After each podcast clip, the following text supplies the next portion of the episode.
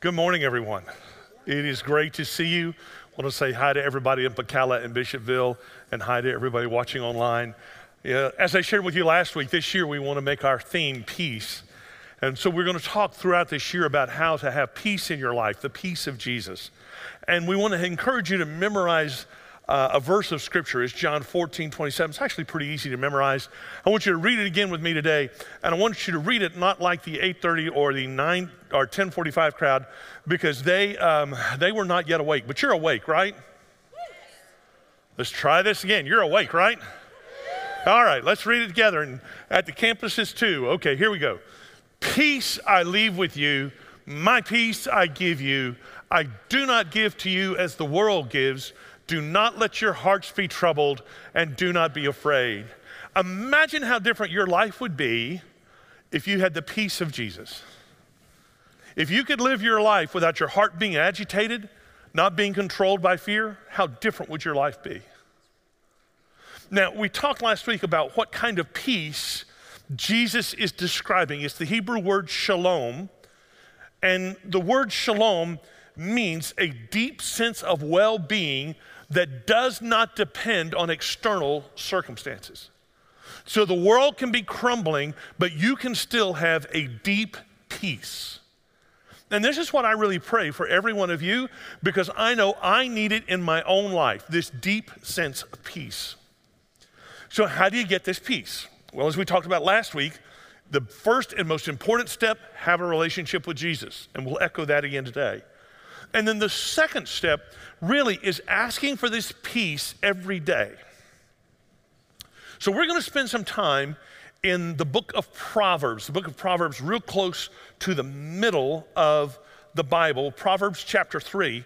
Uh, we'll be spending some weeks here because we want to talk about how to round out our vision of how to get peace and how to live in peace. Now, just a little background you may know Proverbs primarily consists of sayings uh, from a man named Solomon, who was the king of Israel, known as the wisest man who ever lived. And in this, he gives us wisdom to uh, both us and he's really writing it to his sons. How many sons did he have? We don't know. He had 300 wives and 600 concubines. How many wives do you think he, I mean, how many wives do you think he had? How many sons do you think he had? Somewhere between a slew and a bunch, right?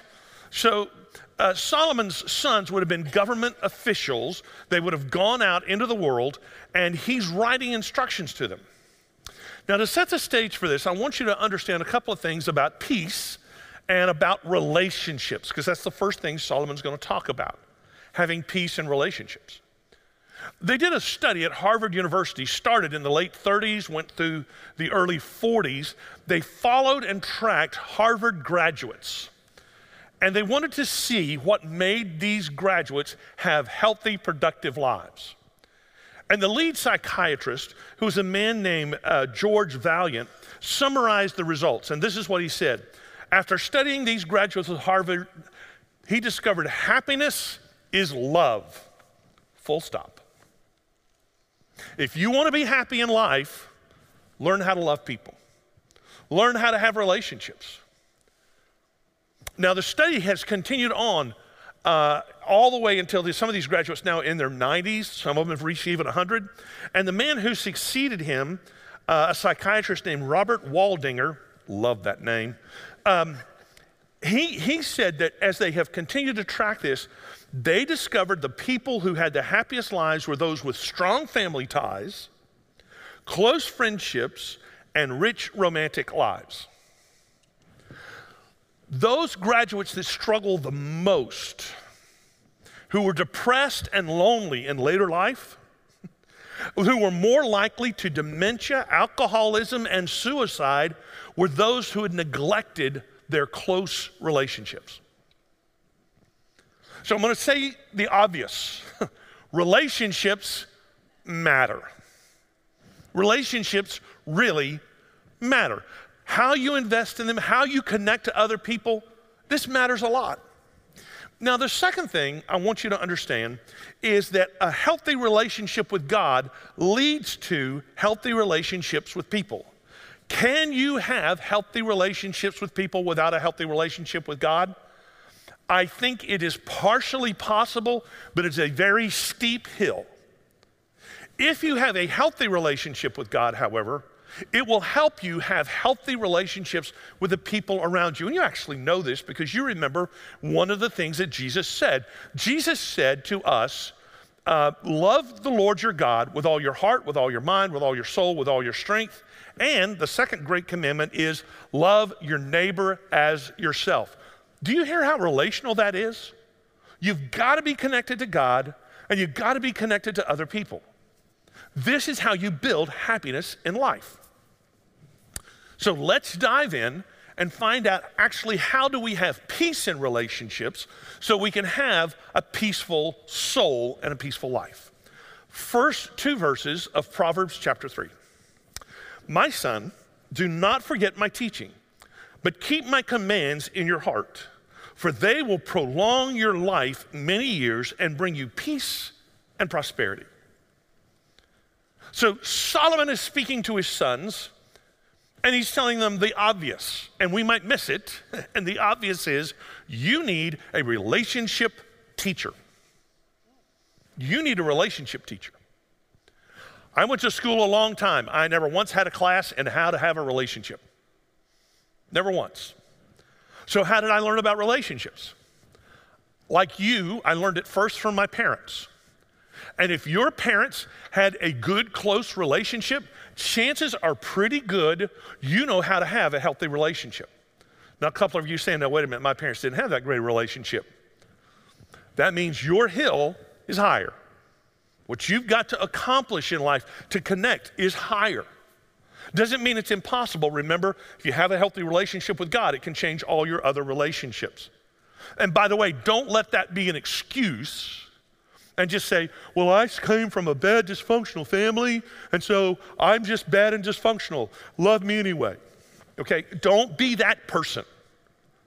Uh, and I'm sorry if I'm, I'm overly making fun of you in some sensitive areas. I just want you to not fall into victimhood. So, how do you learn from Solomon, from Jesus, how to have good relationships? Well, there was a, a, reporter for the New York Times named Amy Sutherland. And she uh, was having trouble with her husband. She'd been ma- married to this guy for 12 years, and he still had, after 12 years of marriage, irritating habits. So I just want to take a quick poll. How many of you have been married more than 12 years? How many of your spouses still have irritating habits? Some of you are not not courageous enough to raise your hand the second time. Okay, I got you. Well, I mean, her husband would still do things like uh, leave clothes on the floor, just things that got under her skin. And so she went to that absolute default uh, response in a relationship. She decided if she nagged him enough, he would finally pick up his clothes. Do you think that worked? Oh, you've tried this approach. No, of course it doesn't work. Well, she was writing this article, and so she went to this school to, uh, out in California about how to train exotic animals to behave or to perform certain tricks. Uh, and she wor- ended up writing an article about it in the New York Times called What Shamu Taught Me About a Happy Marriage. Now, in case you don't know, this is Shamu, right? This was her teacher. And what she learned is that, that the trainers of these animals, like the seals, you cannot nag a seal into clapping. It doesn't work. You can't go to that seal and go, clap. And the seal, what does the seal do if you just say, if you don't clap, I'm going to cut off our relationship? So what do you do? You, you reward the behavior. So when the seal goes, or, or, or, what do you do? You, you reward the behavior. Why do you think that's funny when I do that? Had a lady leave the last service and said, I didn't quite get the seal illustration. Could you do it again out here in the lobby for me? Okay, so how do they teach Shamu to do this huge jump? They reward the behavior and they ignore the bad behavior. So Amy decides to try this on her husband. She goes home, and if her husband picks up a dirty shirt, she praises him verbally honey, I'm, I thank you for picking up that shirt. And if he picked up two dirty shirts, she would kiss him. And if he picked up three dirty shirts,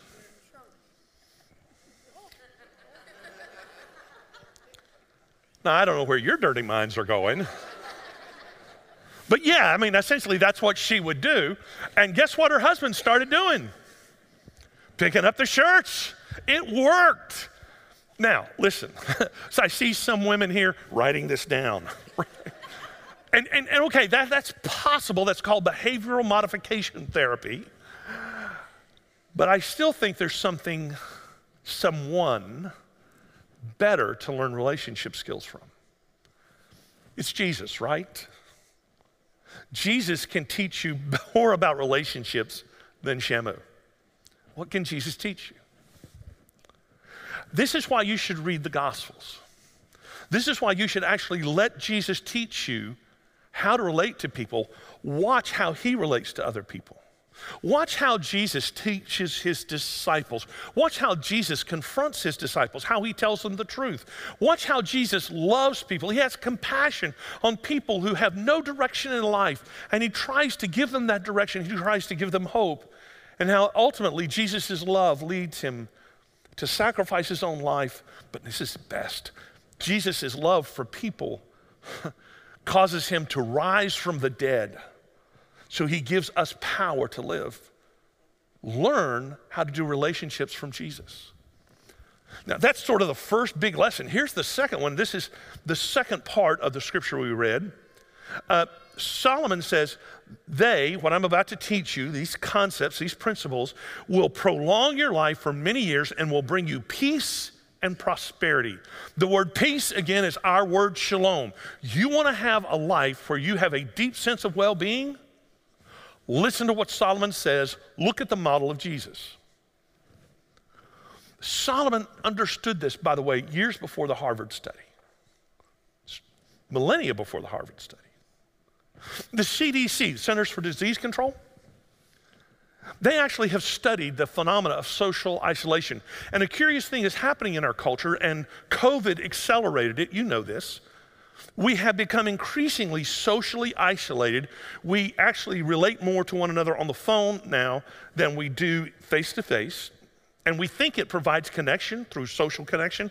And it's, it's good, it's not bad, except it's not the same. And so, as the CDC has studied this, what they found is people who socially isolate, in other words, people who do not have healthy relationships, don't have healthy connections, people who do not know how to love in a relationship,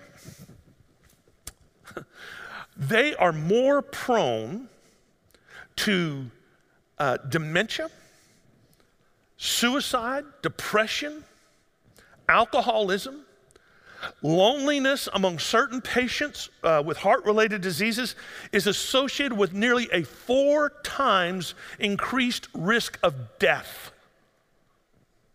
In other words, if you don't have good, healthy social connections, it's damaging to your health. You could die.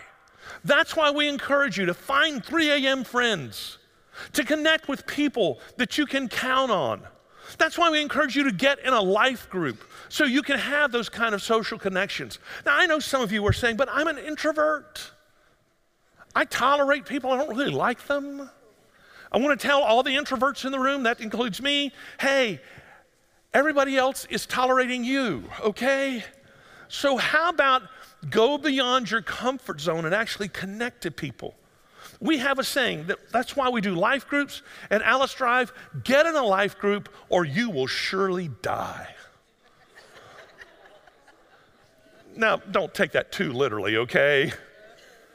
But you need that healthy connection. Um, maybe we can put it this way: healthy rela- relationships, they really do equal health. So, what can Jesus teach you about relationships? You're going to see these two things modeled in Jesus' life, and Solomon expresses them. So, verse 3 is key. We're going to really dig down here. Let love and faithfulness never leave you. Bind them around your neck, write them on the tablet of your heart.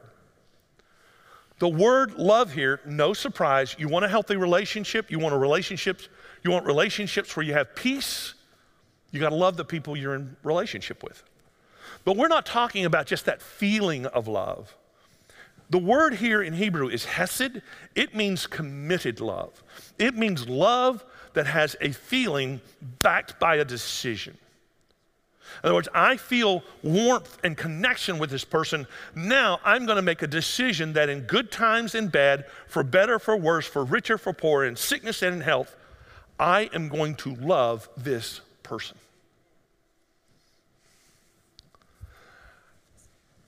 Have y'all ever done this with a dog? We, we had a dog one time and we had this rope toy, it had a knot in it. You, you know what I'm talking about?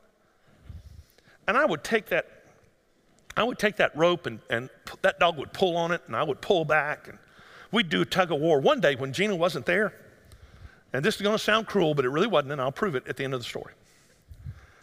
I thought, well, let me just see how long he'll hold on. So he was tugging, I was tugging, and I started pulling. I, I'm bigger than he is. I lifted him up off the floor. And he wouldn't let go. He would not let go. And then I thought, I wonder if I can make him dizzy. well, he's a dog, you know. And, and guys, you've done this when your wife isn't home. I just started swinging him around like this. And that dog thought he'd gone to Disney World. He thought he was riding on the rides. I was just doing this and this and this and this until I got dizzy and I kind of had to stop and I put him down. He comes back to me with the rope. Do it again, do it again, do it again. See, I told you the dog liked it. I'm going to get email this week. This to me is a picture of Hesed love. You can try to shake it off but it hangs on. This is the kind of love that's got teeth, it doesn't quit. This is exactly the kind of love that Jesus has for you. See, we get this wrong idea that we've got to hang on to Jesus. No, no, no, my friends. Jesus is hanging on to us. And Jesus is a lot bigger than a dog. And so if we feel like we have utterly failed, Jesus hangs on to us. If we feel like we're going through tough times, Jesus hangs on to us. If we feel like our life is going in the wrong direction, Jesus hangs on to us. If we feel like we're about to crater, crash, and burn, Jesus hangs on to us. He has a love that does not quit. There is no sin, there is no failure that can separate you from the love of Jesus Christ. So, how do you love like this? Real simple. First, you have to let the love of God flood your soul. You can't love unless you are loved. It's a basic idea. And the love of God can pour into your soul and flood your soul, and you can know you are deeply and profoundly loved. You've got to have a starting point where you say, I am going to give myself to Jesus and let his love flood my soul. Now, here's the second part, and it's the tougher one ask for love daily.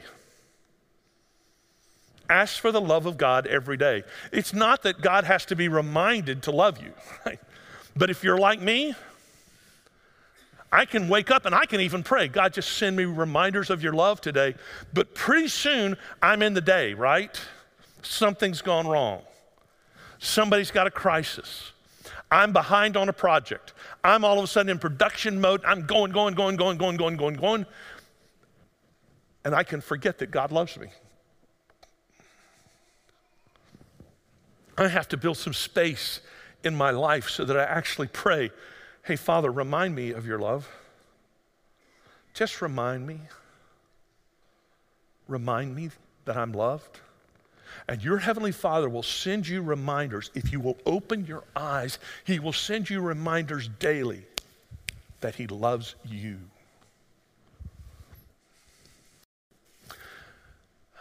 Now, what else can we learn? First is this committed love. Let God committedly love you and you committedly love someone else. The second word found here is the word faithfulness. Let love and faithfulness guard your heart. Oh, this is actually a Hebrew word you all know, but you don't know that it's a Hebrew word. It's the word amen. Anybody ever heard that word before? It means it's reliable. It will support you. You can trust it. Uh, when we use it as an end of a prayer, what we're saying is, I'm trusting God with this prayer, so I'm letting go. Prayer is surrender. And when you are faithful in a relationship, that relationship grows and thrives. Study after study tells us what do kids need? Kids need a stable, healthy relationship between their parents in order to thrive. Kids don't thrive in chaos. So, parents, no matter how old your kids are, even if your kids are up and grown and married and are producing grandchildren, still the best thing you can do is have a healthy relationship. That's where your kids are going to learn. I found this on the web. I know you found it on the web, Siri. I'm sorry.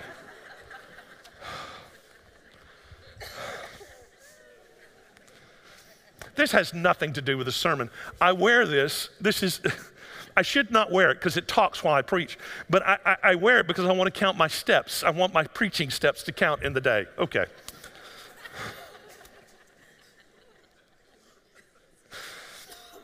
A stable environment, that's where we are. You need faithfulness. Now, the problem most of us have is we have grown up with this idea that faithfulness is a step by step matching process. And we can even think that about our relationship with God. Do you remember going on dates uh, back when I was dating and I would ask mom if I could borrow the dinosaur for that night to go on a date? And so we would go on a date, I would, you know, first date, and I would do uh, yawn and stretch. You know, yawn and stretch?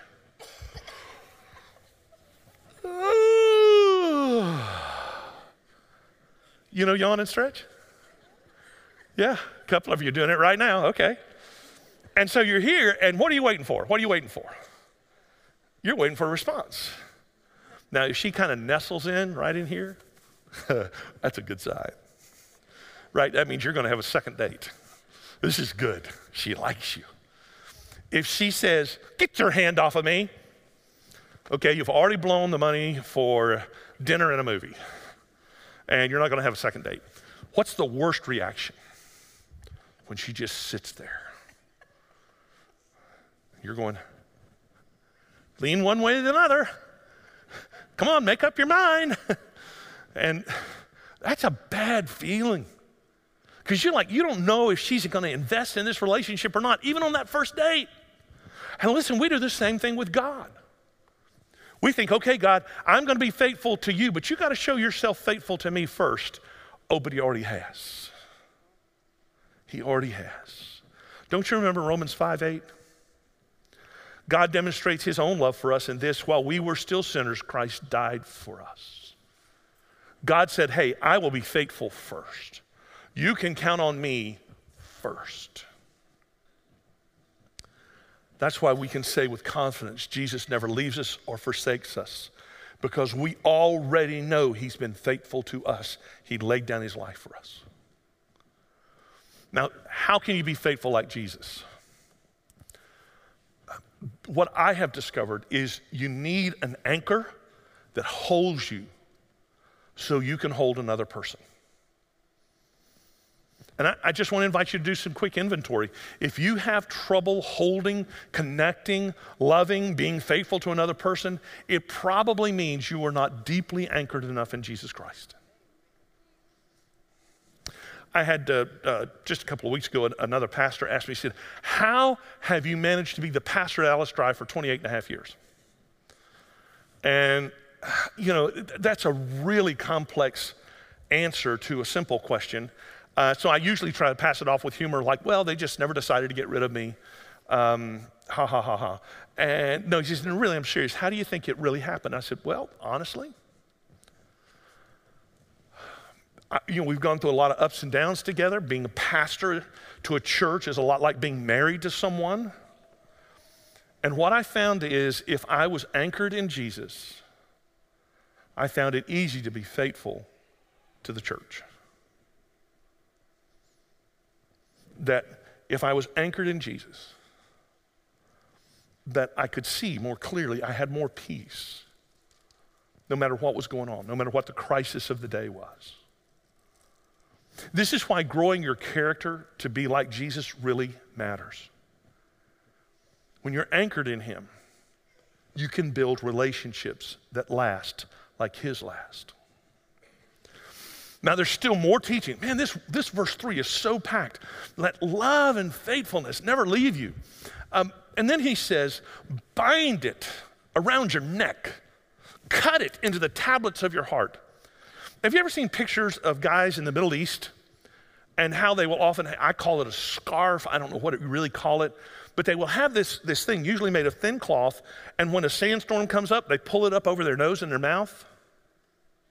You seen those pictures? So that when the sand is blowing, when the wind is blowing, whatever is coming up to their nose and their mouth first has to go through that screen before it gets into their system. Which means as relationship issues come at me, I have to pause and say, what is the loving thing to do?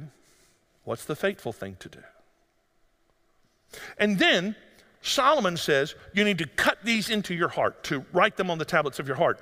Uh, real interesting, in the ancient world, they did not have paper, and so they wrote on a, what they would call cuneiform tablets. The Hebrew word for write actually means to cut or to chisel. And so what they would do is they would take a sharp stick or a sharpened stone and they would press out the letters on these soft clay tablets, put them in the sun, and they would harden. Jesus is saying, I want you to cut this into your heart so you remember it. Probably the closest we can come to it is the idea of tattooing something onto your heart. So that again, I am always asking this decision is it loving? Is it being faithful? If I'm on a trip away from my wife and I'm in a hotel room by myself and a movie comes on, I think I should ask can I watch this movie and be faithful to my wife? If my kids come to me with a request, I think I can actually pause and say, wait a minute, what's the most loving thing right now to do for my children? And by the way, the most loving thing to do for your child often is not to tell them yes, but to tell them no. And to do it in a way that you're not angry and you're loving. If my friend comes to me and says, um, hey, I'm really in a bind. Can, if my wife asks you, can you tell her that I was with you all last night? What's the most loving and most faithful thing to do?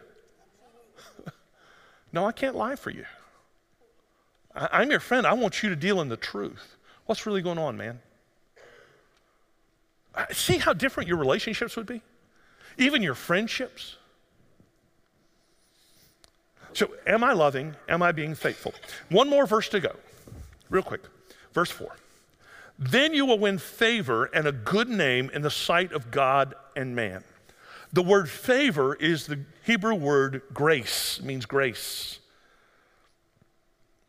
And so you'll get grace. And you'll have a good name. A good name means people trust you.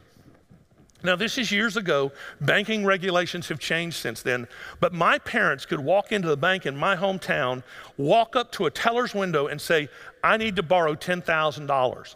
They would go and get $10,000 either with a check or cash, and my parents would not have to sign anything. You can't do that now, but back then you could. Why were my parents able to do that? They had a good name. Think of a good name as being like your credit score. How much do people really trust you? And, and, it, and you realize this says it's both about God and man. So if I'm really having healthy relationships, if I'm really able to connect to the people that I care about, if I have a peace in those relationships, people are going to be gracious to me when I mess up because everybody does. And God is actually going to trust me. God is going to give me some responsibility. God is going to give me some opportunities I probably wouldn't have otherwise. When you let love and faithfulness be your guide in relationships, it gives you peace. So I'm going to tell you a true story about a young man uh, who is part of our church and um, some of you may recognize who it is, but I'm not going to use his real name. I'm going to use a fake name just to try to give him a little bit of privacy. So I'm going to use the name Bob, not his real name. So Bob grew up in this family, single mom, uh, dad not really in the picture, um, kind of disconnected, you know, when you don't have a lot of healthy male relationships. Bob found some healthy relationships when he got into sports, athletics, started playing football, had some talent, got hurt Okay, now he can't go play football. So what's, what's he going to do? Somebody invited him to one of our student events.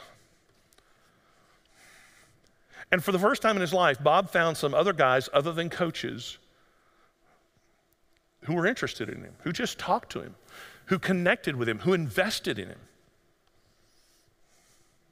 And as, as the evening wore on, he was like, This is really cool. And he came back. And these same people still were talking to him. It was like a consistency he had never known in his life. And pretty soon, Bob is coming every week. And so we take a bunch of kids to camp, and Bob goes to camp. And at camp, he decides to make a commitment to Jesus Christ. He accepts Christ as his Savior, and he's baptized. This is great. That's what we want to have happen. But Bob doesn't stop there. Bob keeps hanging out. He keeps learning about how to have a healthy relationship. He keeps learning what it means to invest and connect to people. Now, it's helped along by the fact that, that he met a girl, right? I mean, Bob still is, after all, at this point, 18. And they make a decision. They're going to do their relationship to the best of their ability, the way God wants it done. And some of that dysfunction that had really controlled Bob early in his life is starting to fade away. He's really learning how to connect to another person, really learning how to love another person, realizes he needs to support his wife, joins the Air Force. Not too long ago, got married to that girl. And here's what I want you to see. Yeah, I see you guys over there. You're going, I know who he's talking about. I know who he's talking about. Okay, I got you. Here's what I want you to understand Bob's not perfect. Do you think Bob's life is better because he found the peace of Jesus? Do you think Bob's life, his relationships are better because he found the peace of Jesus? Do you think maybe if the peace of Jesus really reigned in your heart, your relationships could have peace too?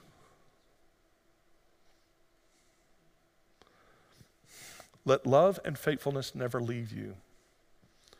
Bind them around your neck. Write them on the tablet of your heart. Let's pray. Father, you are an amazing God.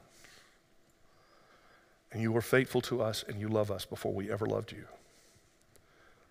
I pray that you would help us know how to transfer your peace into relationships here so that we'd have peace in those relationships. Teach us to turn to you and learn from you. You are the master teacher. And if anyone here, Father, doesn't know Jesus, I pray that today they'd make that decision. And I ask all of this in Jesus' name. Amen. In just a moment, I'm going to invite you to stand. We're going to sing our last song. And as we sing this song, I want you to just be thinking about love and faithfulness. Maybe you can even think about a relationship where, like, I really need some help in this relationship. Uh, and if you feel led, you can just slip out from your seat and go to the next step room. I'm going to be there, and I would love to pray with you, would love to talk with you about um, what God's put on your heart. No judgment, just prayer. Maybe today you, you want to invite Jesus into your life, and I love those conversations. Uh, so if you'd like to make your way to the next step room during this song, and the rest of us, let's just be thinking about what does it mean to know that we're loved so that we can love someone else. And then after this last song, we'll take up our offering. It'll be our last act of worship. So let's stand, let's sing. I'll see you in the next step room.